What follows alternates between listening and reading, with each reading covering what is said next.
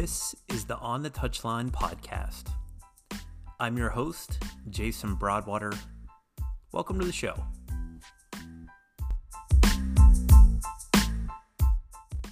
All right, before we get going with this episode, I need your help. This show is starting to make some serious inroads in the soccer community with coaches, players, and those around the game. And I can't thank you enough for your support, for your messages, for the sharing of the show on social media.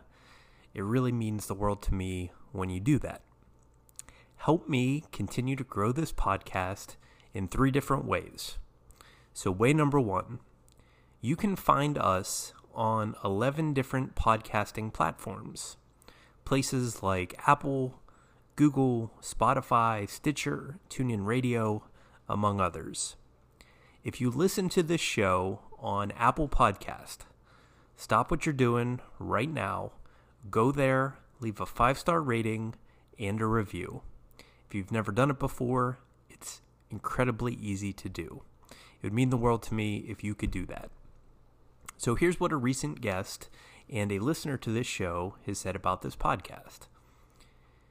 Jason is a quality interviewer who has great guests.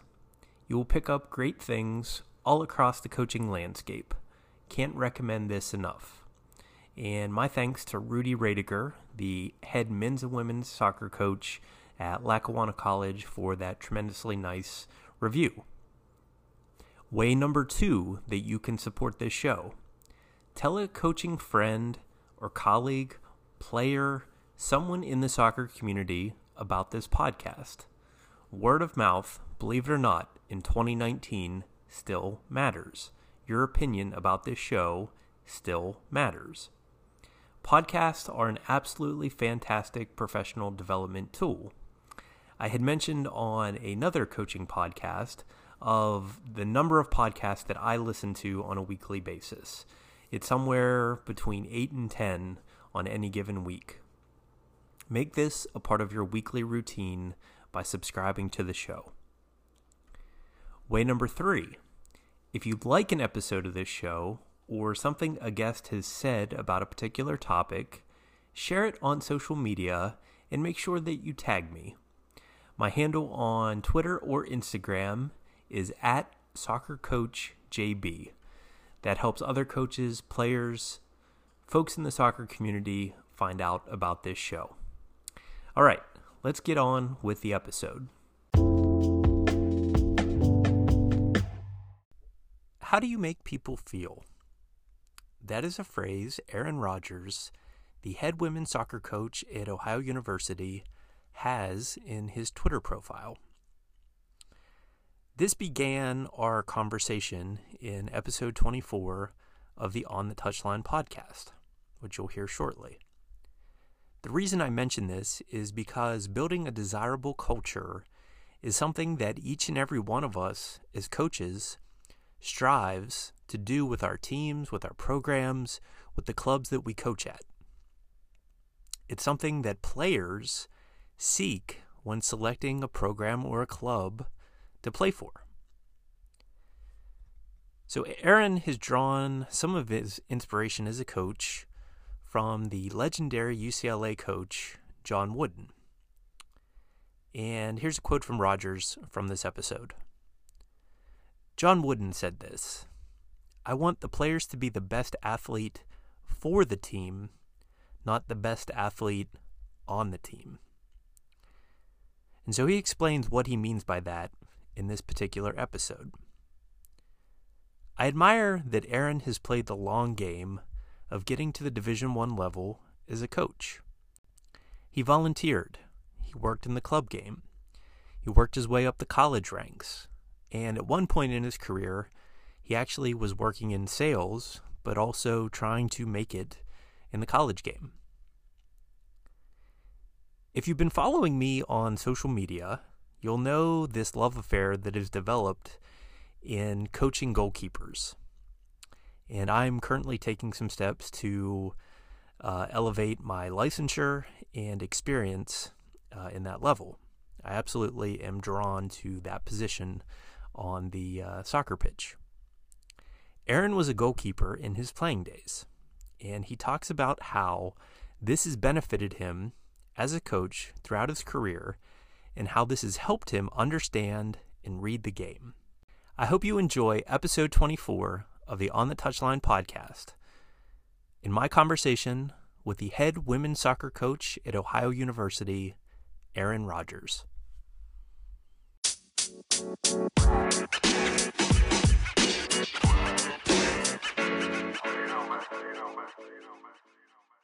So I'm uh, curious. I was was doing some research, and typically I I normally ask guests the opening question of, you know, talk about their journey and talk about their childhood and things like that. But actually, going to start a little differently uh, today, and it's something from your Twitter bio that uh, really resonated with me, um, not only as a fellow coach, but as a person that um, you know really believes in, in positivity and, and that sort of thing. And I, I wrote it down, and it says, uh, "How do you make uh, others feel?"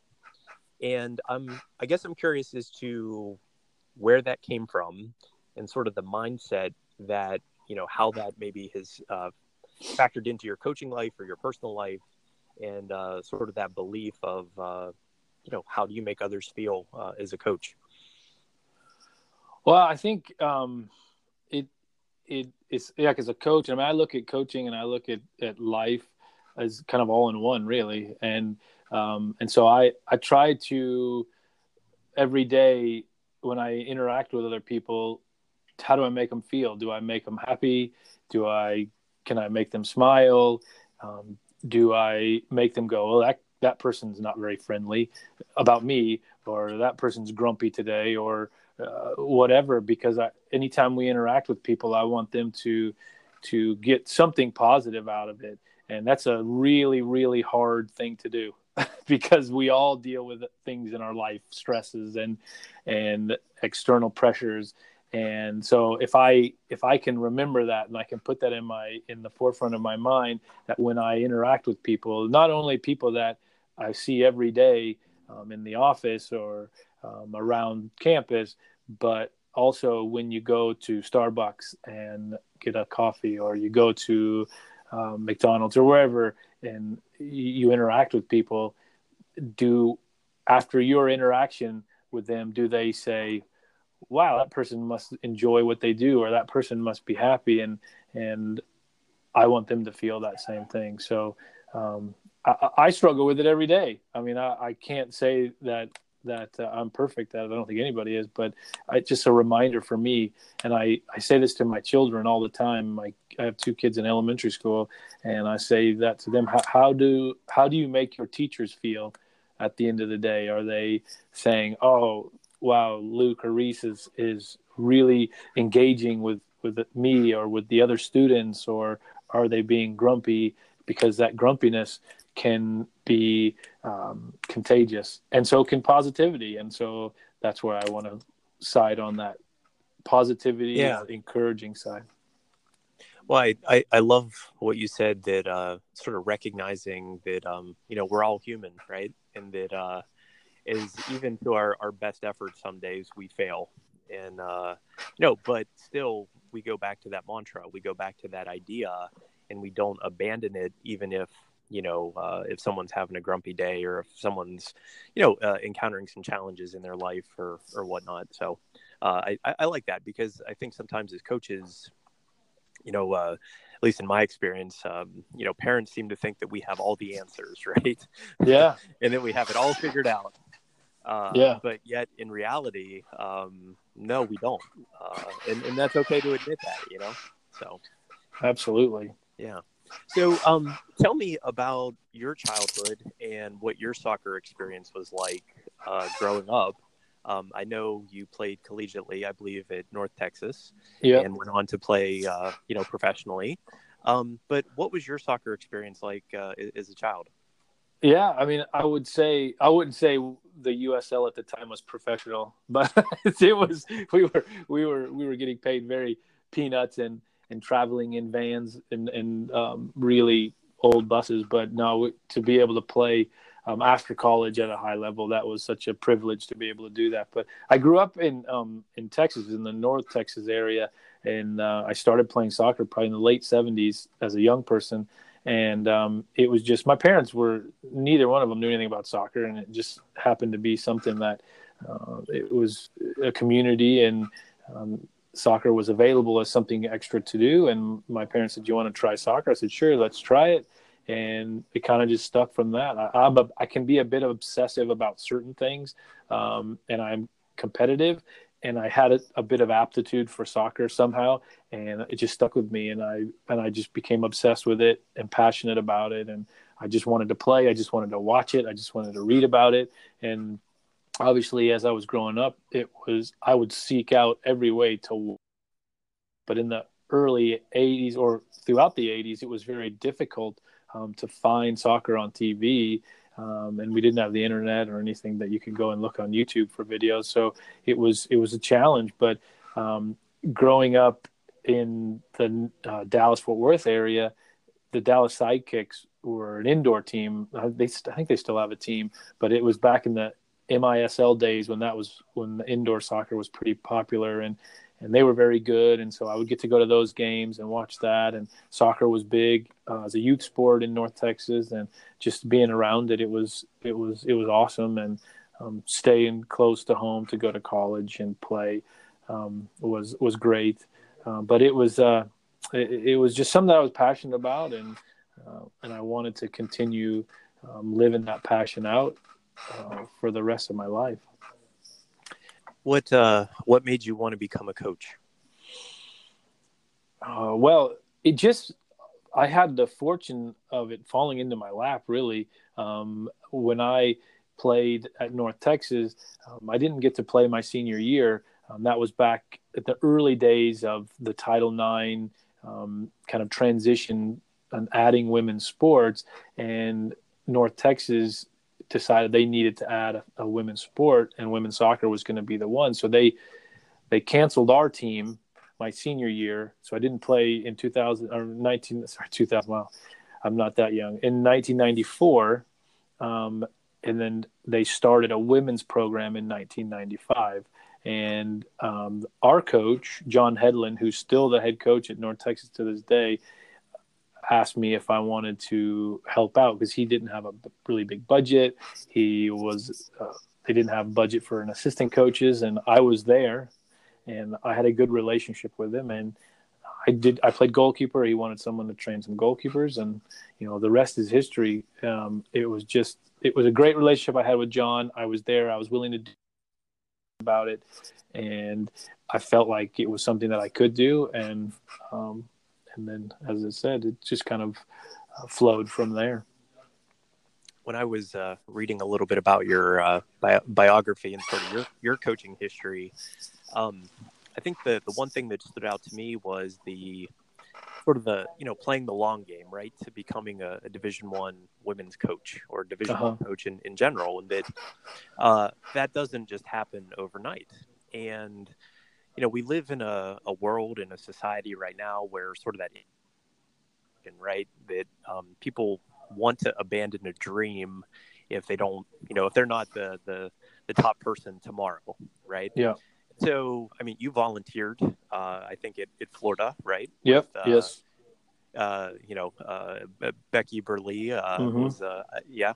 So, yes. um, you worked in the club game in Ohio. Yes. yeah. Uh, you, have worked at other colleges and other universities, and um, so I, I'm interested in sort of what that journey that you know the, the the Beatles song of like the long and winding road. Uh, yeah. what was what was that like? Well, I can add a little different dimension to it as well. It was it has been a very unique and interesting path, and um, I actually when I left uh, the club scene in, in Cincinnati, I actually moved to Florida and got into sales. So I got out of full time coaching and went into into sales um, because I had this opportunity to go and make all this money. And sometimes you know you get you get enamored with things like that. And and I so I went down to Florida and went into sales full time. Now I am so passionate about the game and I love it so much.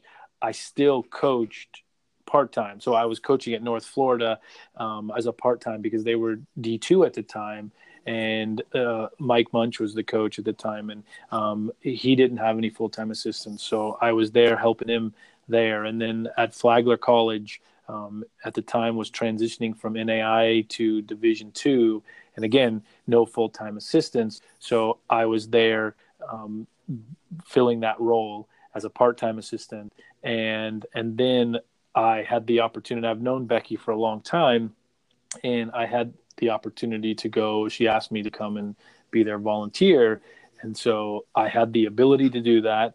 And at that point, I knew that I my passion lies in coaching, in and to I knew that working with Becky would help me to get back into a full time position um, uh, somewhere, and it obviously. Um, so it was a it was an interesting journey, but it it it was a journey so much of of not only patience with coaching, but really introspection as a human and what's important to you and where do your passions lie and how can you best um, go out and affect and and be able to to help and mentor people how have uh, all those experiences uh, working with uh, you know different coaches different styles different philosophies different um, you know how they get the most out of their players i guess you could say how have those things influenced you in terms of your philosophy uh, of what you're trying to do at ohio well, i think really, and I, have I've evolved so much over over the years. Um, I think you think about. I think so much now about how to interact with the players on a personal level and how much do they think that you care about them as a person more so than as a soccer player. And again, these we all if we're competitive and we want to compete higher and higher levels, you know you got to push people to get better and you got to push people to achieve their best potential and so sometimes they may lose sight of that you're doing that out of care for them as opposed to just pushing them pushing them oh they're chasing wins he's chasing wins and and I, I think one of the things that in my evolution as a coach if i were to go to a new program or another place I would lead. I wouldn't lead with winning. I wouldn't lead with we want to win. I wouldn't lead with that because as much as everybody wants to, the players nowadays have to understand that you're in the the process with them and not just for an end result of that process. And you know, me as a person, I've never changed how much I care about people or how much I'm passionate about this or how much I, I believe in these um, players, but the message and the delivery has changed, and I think a lot of that has come uh, from Becky and and um, spending the time with them, with her in that program, and the other coaches in that program, and the things that she's done um, since then with with her kind of um, culture building uh, and individual building um, endeavors. And I, I, really feel like I've learned so much from so many different coaches from the soccer side of things, and also the ones that were have been successful are those that have cared about the whole process and not just that end result. And that's what I've tried to do. And a lot of that is it comes back to from what you know you led with with how do you make others feel, and that's how I want to.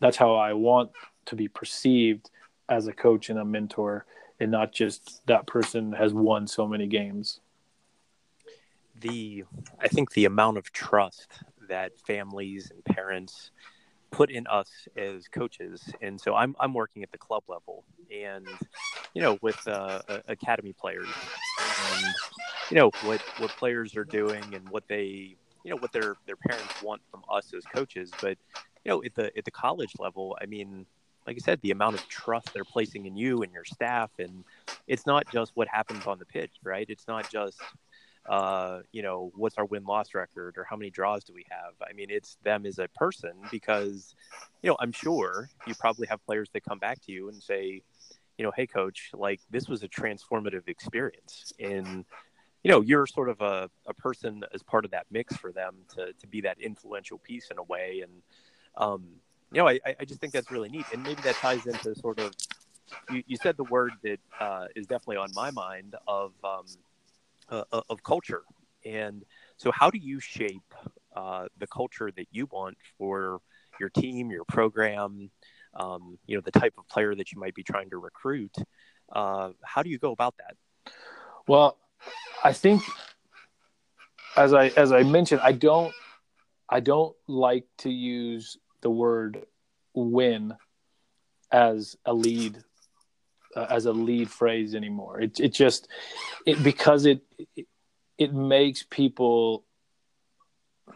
It I feel like it, it makes people think that that's all you care about, and um, so that doesn't mean we don't talk about winning, but it's not the lead. And so we try to create this culture that each player feels valued for who they are, not what they do. So if they're player number one or number 28, their value to our group is the same, regardless of if they play 90 minutes of every game or zero minutes of every game. And we really stress, and this was John Wooden said this in, in a certain way. Um, another group of, of um, kind of culture building people have said this is, you know, I want the players to be the best athlete for the team, not the best athlete on the team if they all have that mentality, then they all know that they're mutually in this together and that they have a mutual respect and they're then going to get better.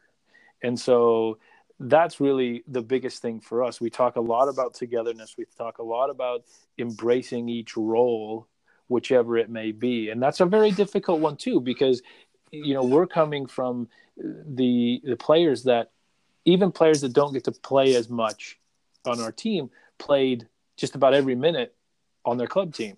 And they were uh, or their high school team and they were typically an automatic starter. And then they come here and they may not have that same role. And it's a challenge. And that is a challenge. And it never it doesn't always go smoothly. But it again it comes from our staff to really impress on the the players that there is a value for you here. And role number 28 is just as valuable. It may not be passing the ball or running on the game days or whatever it is, but it's the mentality that you bring to encourage the person next to you to be the best that she can be. And I think I think one of the things that I I reiterated with our group as we came into the spring season is when we come in to practice or when you're preparing for practice, do you feel joy while you do it? If you're not feeling joy, then we need to help you feel that joy, or your teammates need to help you feel that joy. Do you look forward to being a student athlete every day? And do you have somebody that can help you enjoy that every day? And those three things, if we can do those things together, then we're all going to enjoy what we do. And then we're all going to push ourselves and our neighbors to be to maximize their ability, and that's all we want. You may not our team's going to get a 4.0, but if your best is a 3.5, don't compare yourself to those that are getting a 4.0. Compare yourself to yourself, and you know those are the things that we really stress with with this group, and um, you know, and then again, it makes the training session better. It makes the environment better, and then now we can all grow and hopefully uh, get good results out of it. Is the uh, you know this uh, is, is, my mom would always say to me uh, you know this is uh, not your first rodeo right in terms of coaching players. And um, how have you seen players change and evolve in your time in coaching? And i have a feeling uh, the word technology is probably going to get factored into this in some way. Yeah. But um, how how have you seen them change and evolve and then how have you had to change and evolve as a coach to sort of meet their demands and, and needs well i think they've they want understanding more. They want touchy feely more, um, in a very not a literal sense. they want um, to be comfortable um, with their relationships and that they really want to know that you care. I mean, you know, you look back at 10, 15 years ago and you could get away with maybe being more direct with your coaching or maybe um, uh, uh, raising your voice here or there um, when the time and some players i think you can still do that too but they need to know that you're that you care about them as a person first and then they can go on and, and, and as you said earlier trust. And and i think that's that's the biggest thing that um, they have they it, it's difficult sometimes because of the technology and and to for that communication piece. They're so used to texting and that they're so used to just that instant response and that instant gratification of um, of that response. And so i have had to evolve in in how do you communicate? And what are the things that you need to communicate about um, as it relates to how you can help them be the best person they can be on and off the field? And and i've stressed so much about off the field because i really feel like that's what they're they're really wanting. They're they're yearning for that. And because again you look at instagram you look at twitter if you don't get immediate likes then you feel like oh well i'm not doing something right. And i think that's negative because you have to be able to define yourself by who you are inside and what you're able to give back than what somebody just superficially double taps on the screen or hits the heart button. Um, I think that's where that's what our role is to help them continue to define who they are by by who they are inside, not what they do or what the world sees of them. I don't know about you, but I like saving money. And I have a special offer for listeners of the On the Touchline podcast as a Duke Tig brand FC member and I'd like to pass that savings on to you.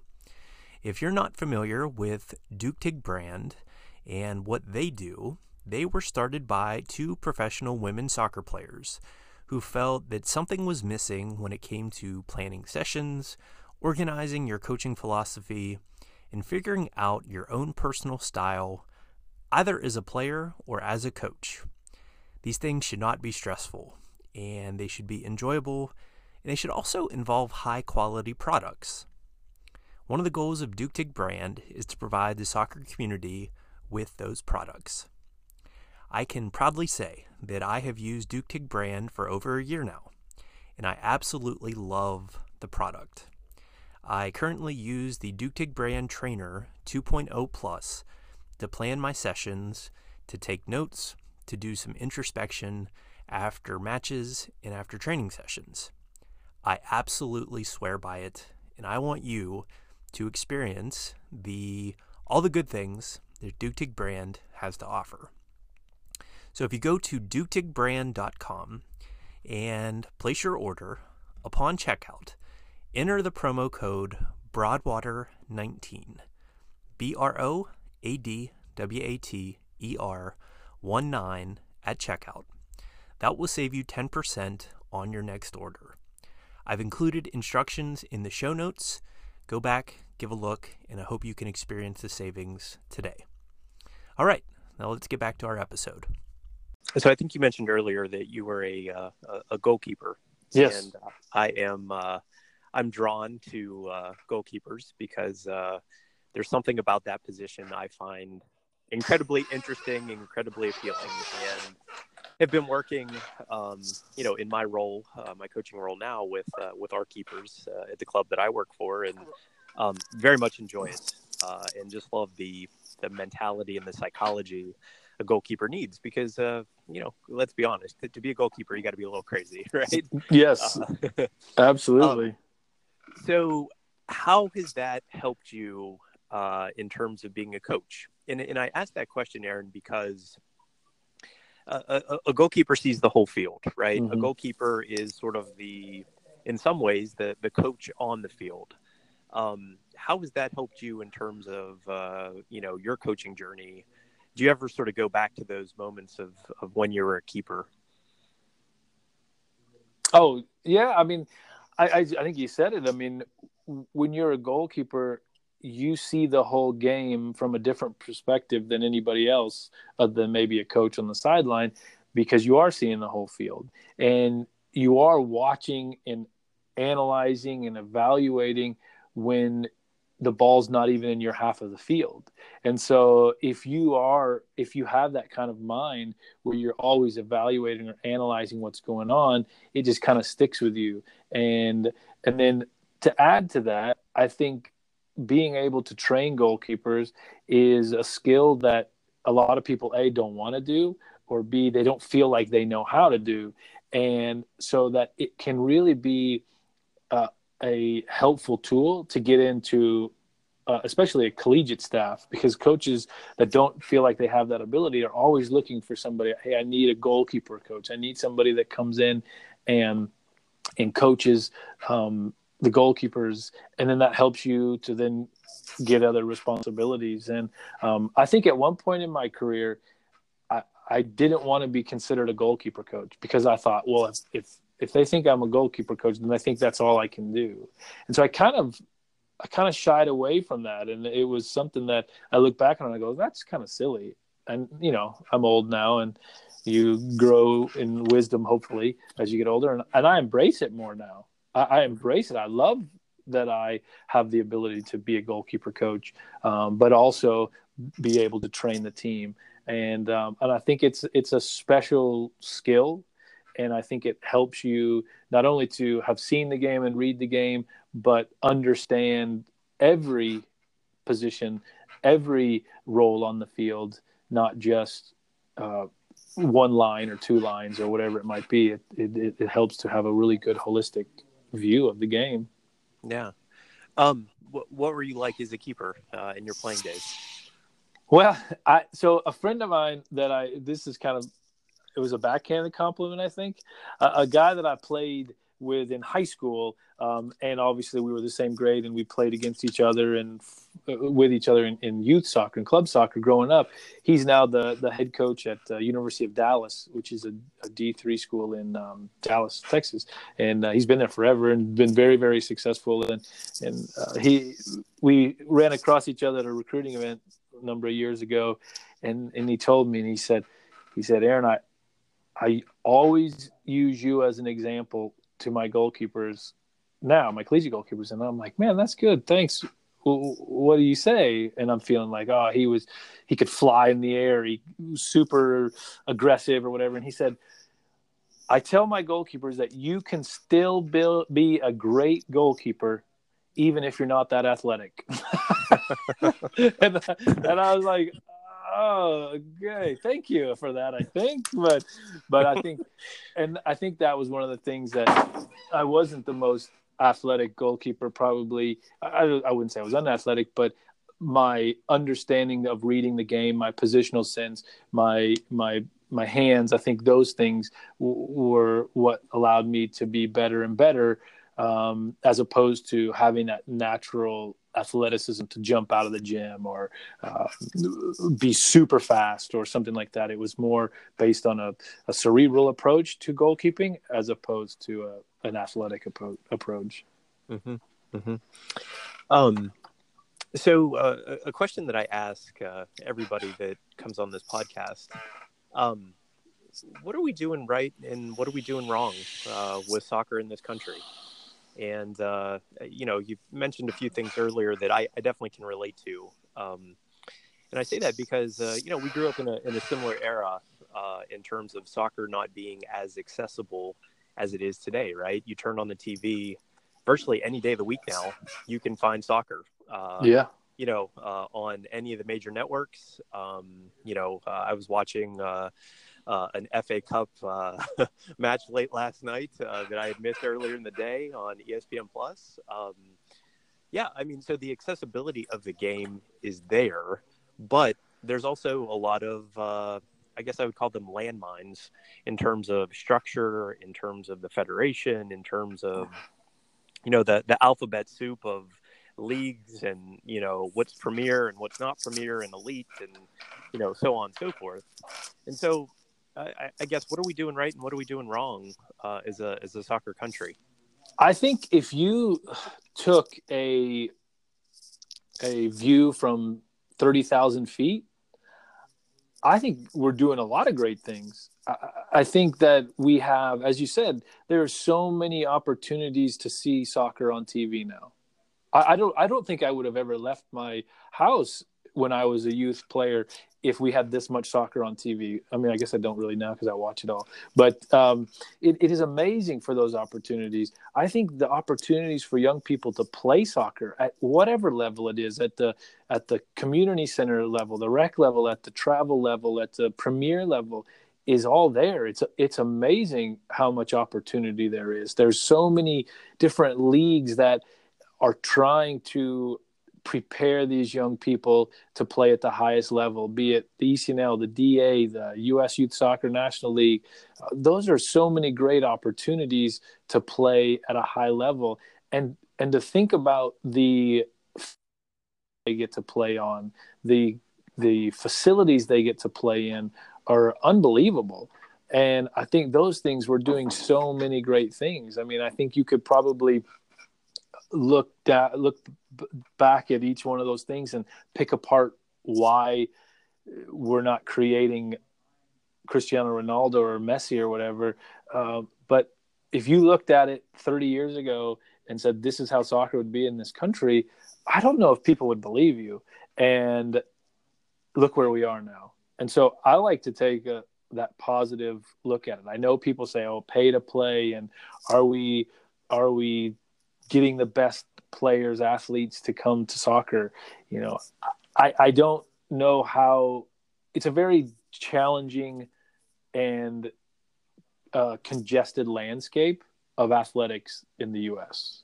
And considering that, we have a professional league that has a lot of people that are investing in the league, a lot of money, and they obviously wouldn't be investing hundreds of millions of dollars if they didn't see a value in it and I mean just to see the crew for the Haslam family to come in and and pay 150 million to keep the crew in Columbus. I mean that's amazing. That shows there's a massive amount of value in the sport.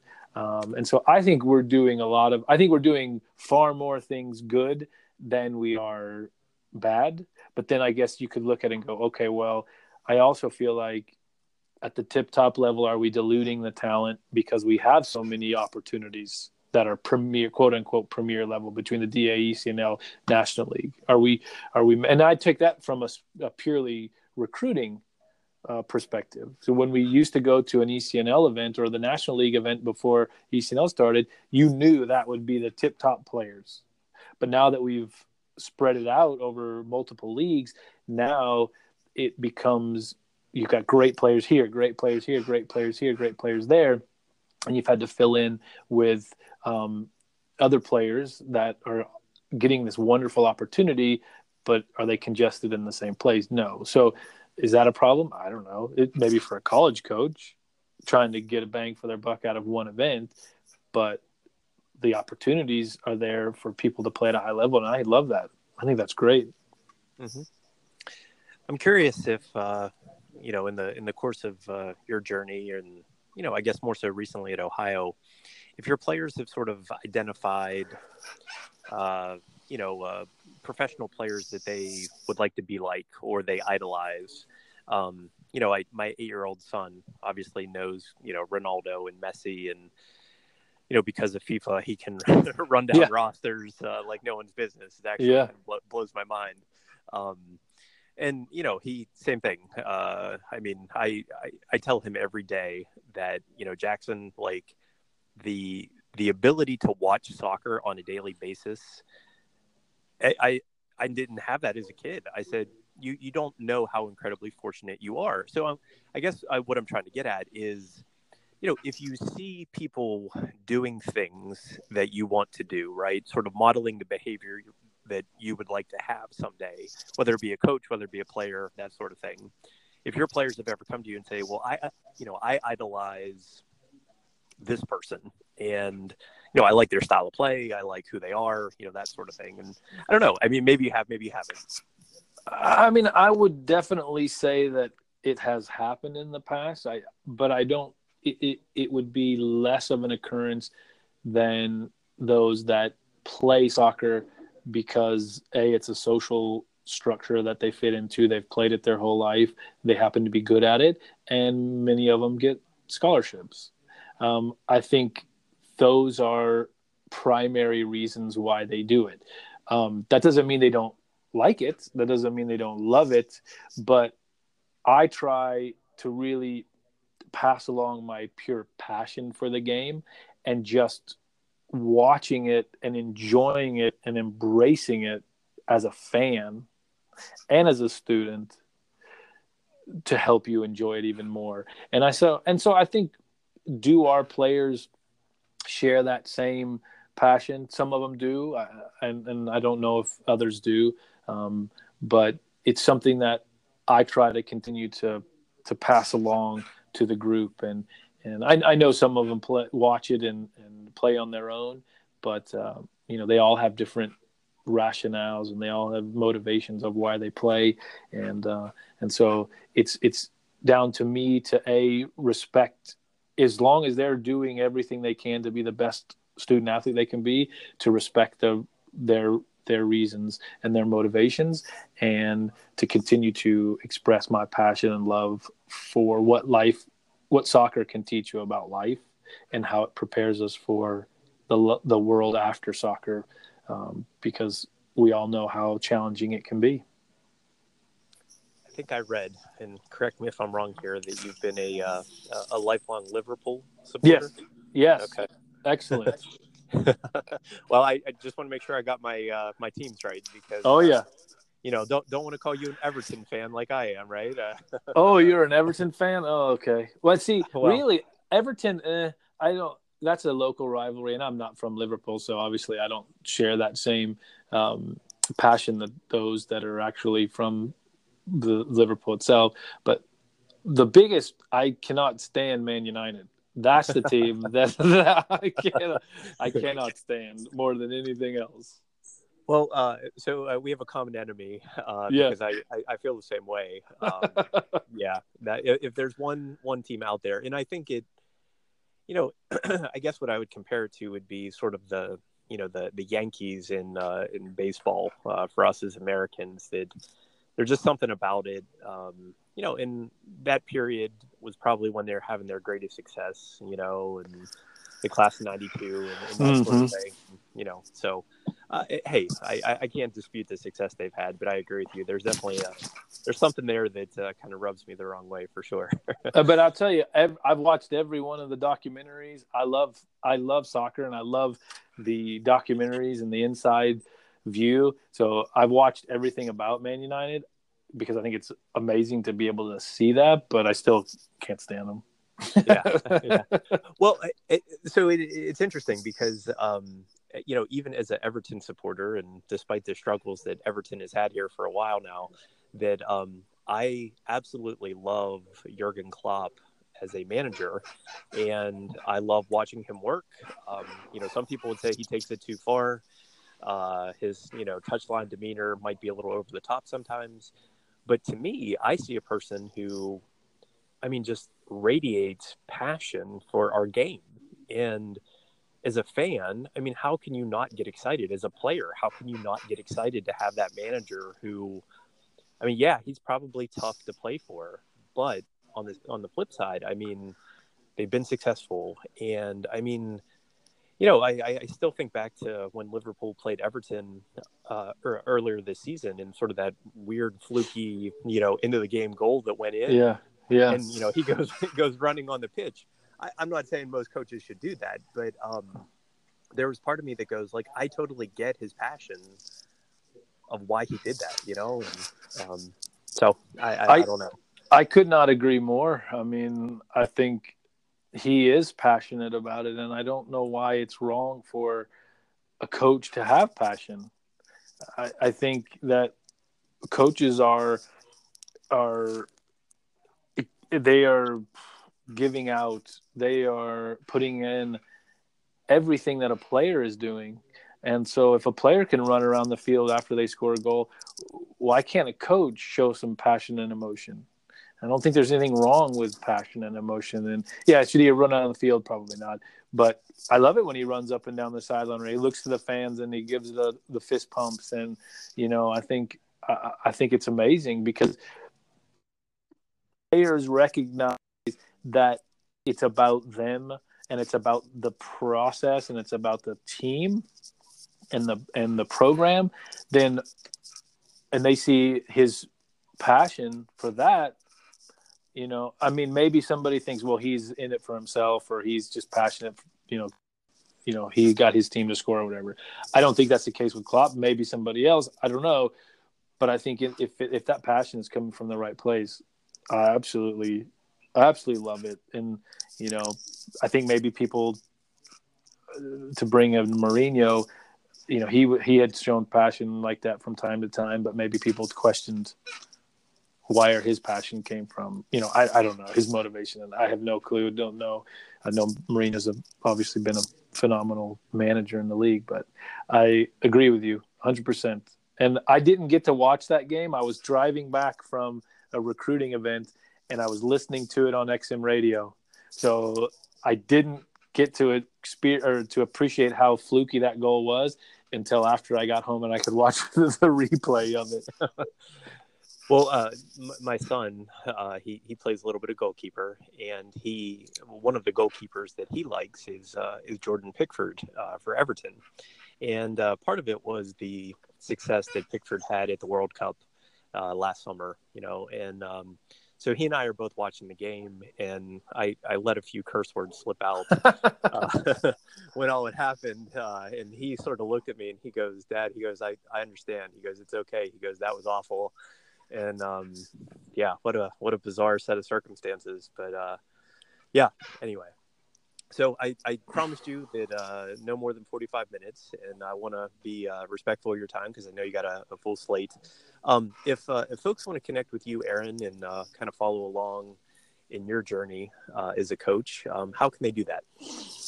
Um, I mean, I guess the the uh, Ohio soccer coach is the Twitter handle and um, obviously or ohiobobcats.com and or ohio w soccer on instagram um, is our our and then ohio w soccer on twitter is our um, twitter handle for the program so ohio w soccer on twitter and instagram and then ohio soccer coach is my own personal twitter which is 90% related around soccer.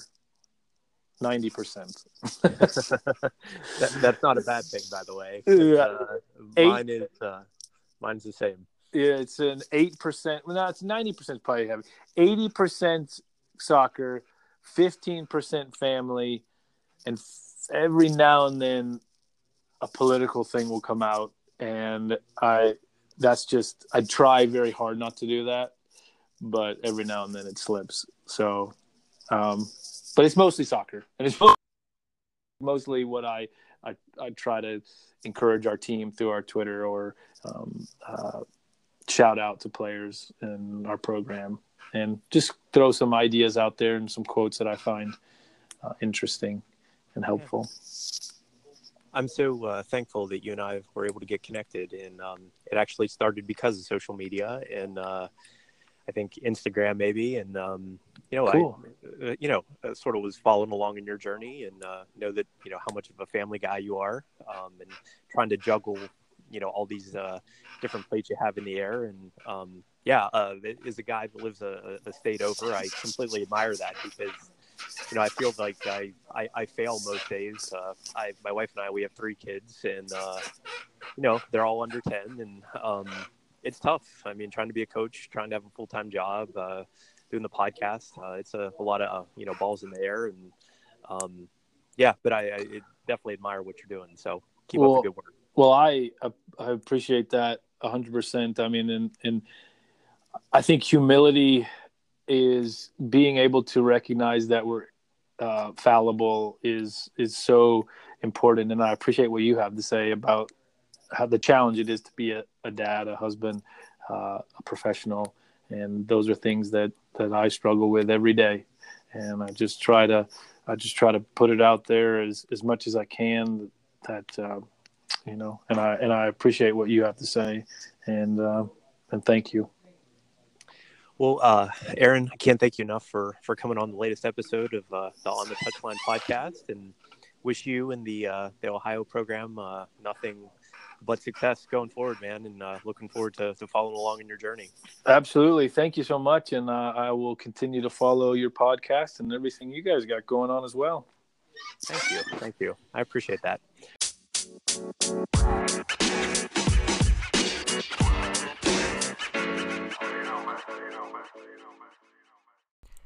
My sincerest thanks to Aaron Rodgers for coming on the latest episode of the On the Touchline podcast.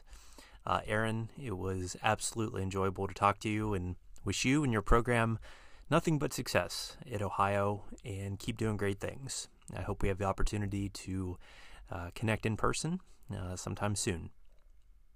So, what did we learn in this episode of the podcast? We learned that creating that desirable culture within your program, it takes time. It's hard work. It is a process of figuring it out through your experiences. It's very similar to developing your coaching philosophy, that all these things together and learning from a number of voices and opinions actually shapes who you are as a coach and what type of culture you want for your program. The second thing we learned that you have to play the long game to get to where you want to go. So whether you're starting your journey right out of college or right out of high school, or if you're a little bit later getting in the coaching game, it's just starting. And be willing to put the work in to get to where you want to go. Volunteer, bag balls, Take every opportunity that presents itself to get better. Network with people. Learn from some of the best that are out there. And last but not least, in terms of things we've learned from this episode, it is absolutely okay to be introspective. There is so much to gain from taking a step back, reflecting, identifying your strengths, your weaknesses. What are you good at? Where can you improve? And how you can get better as a coach.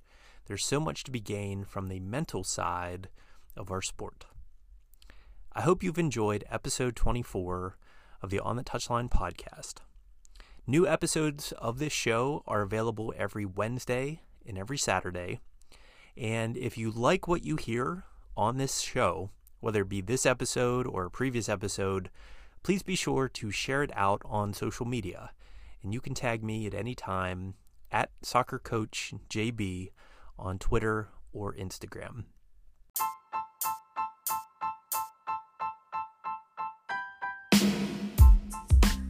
New episode coming next week. And thanks again for listening. This has been the On the Touchline podcast. I'm your host, Jason Broadwater.